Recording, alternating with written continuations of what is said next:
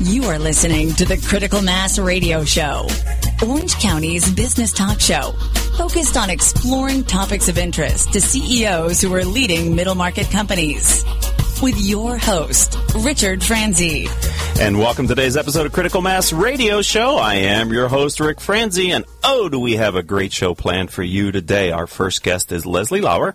She's with UBS Financial Services Private Wealth Management. I'd like to thank our, our advertisers as well. Center Club, Decision Toolbox, MBN Design, Sunup Group, and T & Company. If you'd like to learn more about the radio show, visit our website, Critical Mass 4, spelled out F-O-R, business.com. It gives me great pleasure to welcome Leslie to the show. Leslie, thanks for being here. Thank you. It's- Thanks for having me. I've been so excited to have you on the show. We're going to be talking about ESOPs, ladies and gentlemen. So, Leslie, let's start first by talking about you, though. Can you tell our audience a little bit about your professional background, your path to your current position? Okay. I started my career in Toledo, Ohio, working for a large regional bank, and in 1989, I moved to South Bend, Indiana, to work in a bank consulting firm with the with the practice. In 1994, I transferred to Columbus, Ohio, with that same CPA firm, and that's really when I got involved with ESOPs. I started on a Monday in the benefits group, and on the Friday, I attended one of the large national ESOP conferences, and from then I, I was hooked. Uh, that's when I really began working with them and getting very involved in both the National ESOP Association in Washington. I sat on their board of governors for nine years. The National Center for Employee Ownership, which is here in California in Oakland, sat on their board for six, chaired it for two. Been a frequent speaker on lots of topics related to ESOPs, ESOP feasibility, what makes a good ESOP, managing ESOP cash and the repurchase obligation and most recently, the Section 1042 tax benefit for the selling shareholders of C Corporation stock. In 1998, I became the director of acquisitions for an ESOP owned holding company, made a number of platform acquisitions, did some other transactions. That's where I really learned a lot about structuring ESOPs. In 2005, my husband and I actually bought out the majority owners of an ESOP. We Wow. partnered with a 30% ESOP. And in 2006, I got securities license and joined my team here at UBS. It's the ESOP group. We work nationally with business owners uh, looking at, at transitioning their ownership to their employees to an ESOP and specifically taking advantage of the 1042 tax deferral. So, you can see, ladies and gentlemen, why I've been so excited to have Leslie here on the show because of her rich history and varied history in this industry. So, for, for the business owners and CEOs that listen to Critical Mass Radio Show, can you explain in general terms what is an ESOP? Well, an ESOP is a defined contribution plan, just like a 401k plan or profit sharing plan, uh, but it's a plan that invests primarily in employer securities. It's governed by the ERISA Act of 1974, and it's re- that's really the primary governing law regulating ESOPs. In 1986, Congress passed a number of laws with favorable tax advantages to encourage business owners to establish ESOPs. And overall, the intent was to create employee equity ownership and increase retirement assets for working class Americans. So, can you tell us a little bit more, maybe? Uh, so, it sounds like ESOPs are a trust. So, because I'm familiar with ERISA and, and IRAs. So, can you give us a little bit more about how ESOPs are structured? Sure. Why don't I just take you through the steps Yeah. uh, necessary? So, first, the, the company borrows money from an outside lender, outside investors, or the selling shareholder themselves. Uh, secondly, the company loans the ESOP money for the purchase of acquiring, for the purpose of acquiring those shares. This is called a levered ESOP or a leveraged ESOP. Owners can sell from 1 to 100% of their stock uh, to the newly created ESOP in exchange for cash or a promissory note. Over time, those shares are allocated to the employees' accounts annually. Generally, this is as a proportion of their annual compensation. So if I'm 2% of the payroll, I'm going to get 2% of the shares allocated to me over time. Ultimately, employees receive cash in exchange for their shares upon death, disability, retirement, and termination. So, th- th- this to me sounds like an excellent way for business owners to consider leaving their business and mm-hmm. and exit strategy. But in your experience, Leslie Lauer, can you, can you explain or describe the ideal candidate company for an ESOP? Well, a C corporation or an S corporation can have an ESOP. Uh, if the corporation, if the selling shareholder owns C corporation shares, that's ideal because they have the ability to take advantage of that code section 1042. Um, but it's really a business business owner in tris- transition or looking for liquidity. I would say the number one quality of the company has a strong management team. It mm-hmm. takes a strong team to manage an ESOP company on an ongoing basis. It needs to be a healthy business with steady, predictable cash flow and a realistic valuation. Uh, I would say greater than five million. I've, I've heard that number thrown around. Our average transaction is is a little bit larger than that. You're listening to the Critical Mass Radio Show. I'm your host, Rick Franzi. Leslie Lauer is our guest in our first segment. She's with UBS Financial Services Private Wealth Management. So, Leslie, what are the reasons for business owners, say, choosing an ESOP as an exit strategy?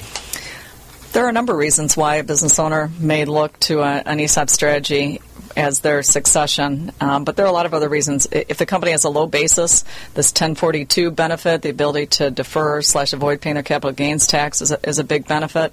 Um, they're often used to buy out a partner. Uh, maybe that's a partner that just wants to move on or they passed away. It's a great tool to buy out a partial interest in a business. Divorce. Oftentimes we get involved in ESOP transactions where there's a divorce and uh, one party or the other needs liquidity, and it's a great way to, to get partial liquidity without bringing in a third party. Um, some people just want to share the ownership and incentivize management.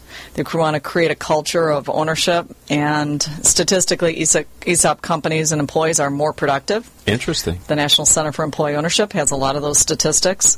Uh, it allows for an orderly exit from the business over time where the owner is paid out with essentially pre tax dollars. And the owner is if the owner is simply retiring, and there's no family in the business to transition it to. It's a it's a great tool. And sometimes people just want to keep the name on the door. They have a lot of pride in the business, and and it allows them to do that. We're here at Critical Mass Radio Show. Um, we are attempting, ladies and gentlemen, to give you a general overview of ESOP, and, and Leslie uh, is experienced in the field. So we're going to come back and continue the conversation. Matter of fact, one of the most interesting aspects, from my perspective, of an ESOP is the tax implications for the seller. So uh, after the break, can we come back and talk about that? Absolutely. All right, ladies and gentlemen, don't go anywhere. You're listening to Critical Mass Radio Show. We're streamed live on octalkradio.net, and we're going to take a short commercial break. Be back. We'll be back here in less than two minutes. Richard Franzi is the author of two popular business books for CEOs. His first book, Critical Mass, The 10 Explosive Powers of CEO Peer Groups, was the first book ever written on the secret value of CEO peer groups. His second book, now with newly updated information, is Critical Mass, The Power of CEO Guiding Principles. Richard's books contain powerful information to help CEOs running middle market companies gain valuable insight to improve their decision making skills. Richard's books are available as paperbacks or Kindle versions from Amazon.com. To find them, type Richard Franzi in the search box. Hey, did you know that over 73% of consumer packaged goods and retail products fail miserably within their first year? Why? Because they find themselves in the pit of unawareness. You don't want to go there. Call me, and I'll make sure that your packaging gets noticed. You know how I know? Because I'm the founder and creative director of MBN Design. We're one of Orange County's most established and trusted design firms. With over 20 years of experience, I can ensure that your brand will always stay new. Ask me how our packaging sold millions in months or see for yourself other success stories on our website at www.mbndesign.com. We're MBN because we're making brands new. Call 714-458-8701 and talk to me, Hector Garcia. That's my cell, 714-458-8701. I'll be waiting for your call. I just want to share with you my experience as a member of Center Club. Many of you know that I've been a member of Center Club in Costa Mesa, California for over six years. I hold my monthly CEO peer group meetings, my annual executive conferences, and my daily business meetings at the club. You know, I found the staff to be both professional and courteous. My guests enjoy meeting at the Center Club with its newly remodeled meeting rooms, dining rooms, and common areas. If you're looking for a place to conduct meetings, host events, or meet some of Orange County's most successful business leaders, then consider joining Center Club in Costa Mesa. For more information regarding club membership and private events like a wedding or a giant birthday party, please visit the club's website at center-club.com. All right, you're listening to Critical Mass Radio Show. As I said, we stream it live every Tuesday from 4 to 5 p.m. here on Orange County's only community radio station, octalkradio.net. Of course, all of our shows can be heard anytime on iTunes, Stitcher.com, Spreaker.com, several hundred former guest websites whose hmm. CEOs have appeared on our show, and they've put the player on their website. Since we started the show in 2009, we've reached over 170,000 listeners with our podcast. Simply type these four words in your favorite podcasting software Critical Mass Radio Show. All right, let's get back to the interview with Leslie Lauer. Leslie is with UBS Financial Services Private Wealth uh, Management. Before the break, I said we were going to talk about the ta- I find this such a fascinating area, and it seems like a wonderful opportunity. I'd like you to explain what are the tax implications for the seller in an ESOP? Let me explain Section 1042. In 1986, Congress included a provision in the tax code to allow business owners of C corporation stock to sell their stock to an ESOP and to make a 1042 election to defer slash avoid paying the capital gains tax on the sale of proceeds they receive from the ESOP if the selling shareholder reinvests such proceeds in qualified replacement property, otherwise known as QRP. So I'm going to use that acronym. Got it. QRP consists of stocks and bonds of U.S. operating companies. For a Section 1042 election to be available to a selling shareholder, the ESOP must own at least 30% of the company's equity upon completion of the sale. So let me give you a little bit of background there. In Please. 1988, a significant transaction, the Avis Rental Car Company became an ESOP, and the owners, along with GE, Kidder Peabody, and Goldman, helped develop a special security only purchased by ESOP selling shareholders. The security is a floating rate note and has a today a 40 50 year maturity. It has a hmm. floating interest rate. It has non-call features. It also has put features allowing the owner to sell back to the issuer after 10 years at 100 cents on the dollar owners reinvest in a diversified pool of these ESOP FRNs, these ESOP floating rate notes, as their qualified replacement property. They margin the floating rate notes and use the funds obtained from the borrowing against the floating rate notes to create a diversified portfolio of investments that can include asset classes that are not eligible under the qualified replacement property rules under Section 1042. I'm happy to discuss this further one on one Okay. with anybody who's interested. All right. Can you highlight the tax status of an ESOP as 100% employee owned? You know, it's something interesting. In 1998, S corps were given the ability to be owned by ESOPs. Today, it's estimated that there are about 4,500 100% ESOP owned companies paying no federal income tax. In most states, they pay no state income tax either. So let me explain.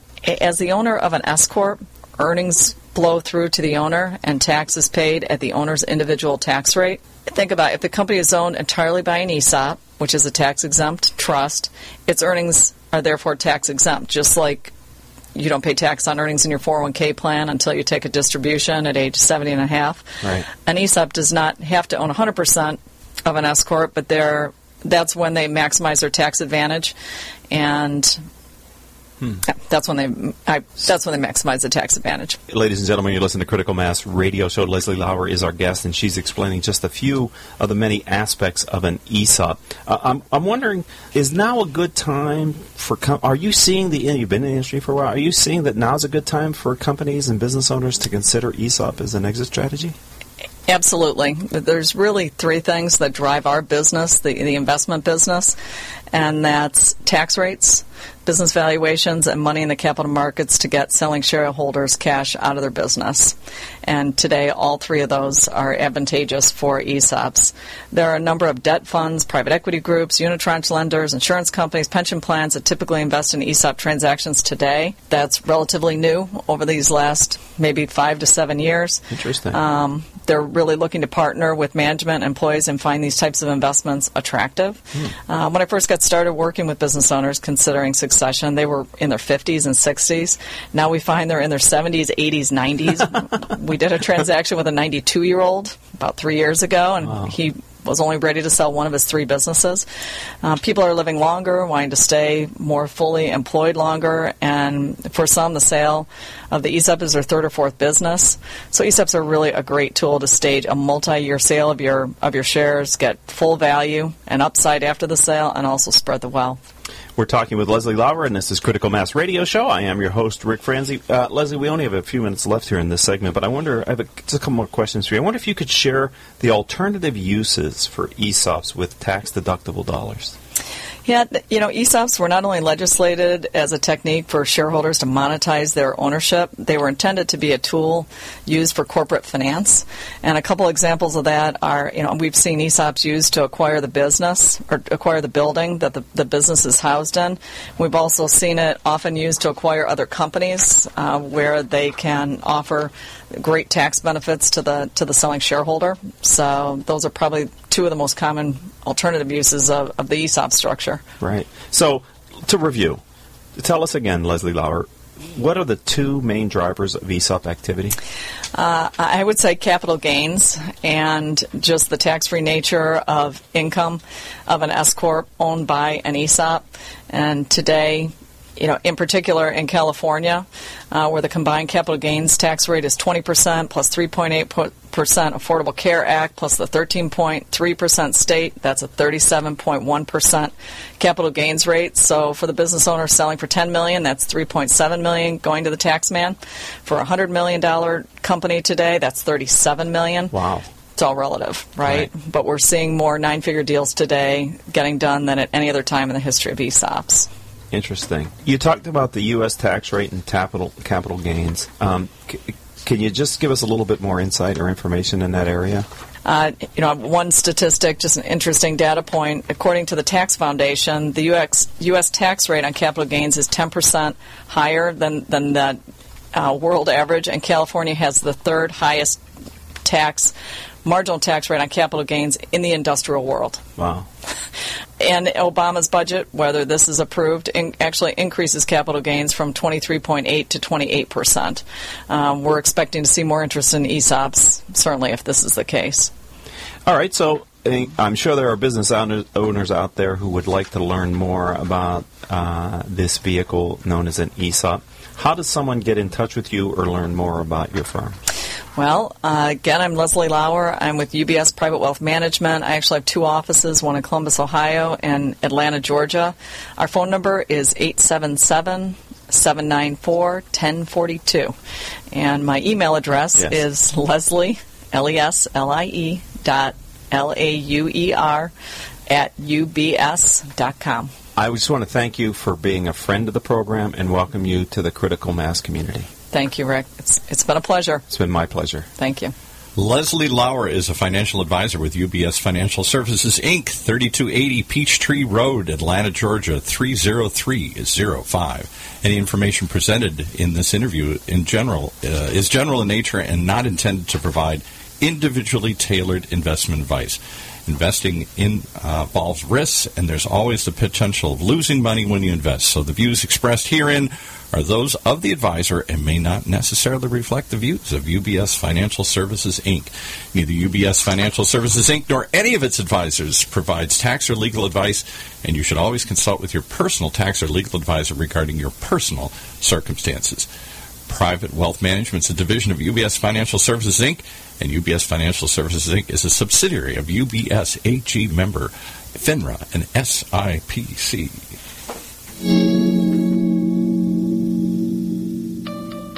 If you are an Orange County business executive, this message is for you. Do you ever feel isolated with no place to turn for advice or feedback? Who holds you accountable to your commitments in your company? Where do you find the right resources to help you and your company grow? If you have these questions, then Critical Mass for Business might be the answer for you. Critical Mass for Business is committed to helping you make better decisions. These are groups of peers running businesses just like you, providing a great sounding board to test ideas and concepts, review plans and goals, and present issues and opportunities for discussion. The result is improved strategy, accountability, people, and execution skills. If you are interested in learning more, go to www.criticalmassforbusiness.com and learn more about our executive peer group.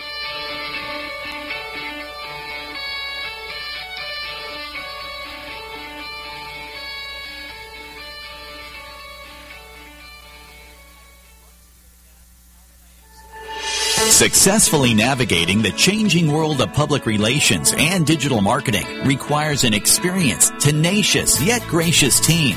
In business for more than 20 years, Orange County-based T and Company delivers big agency results with personalized service. For more information, call us at 714-536-8407 or visit us online at tandco.me.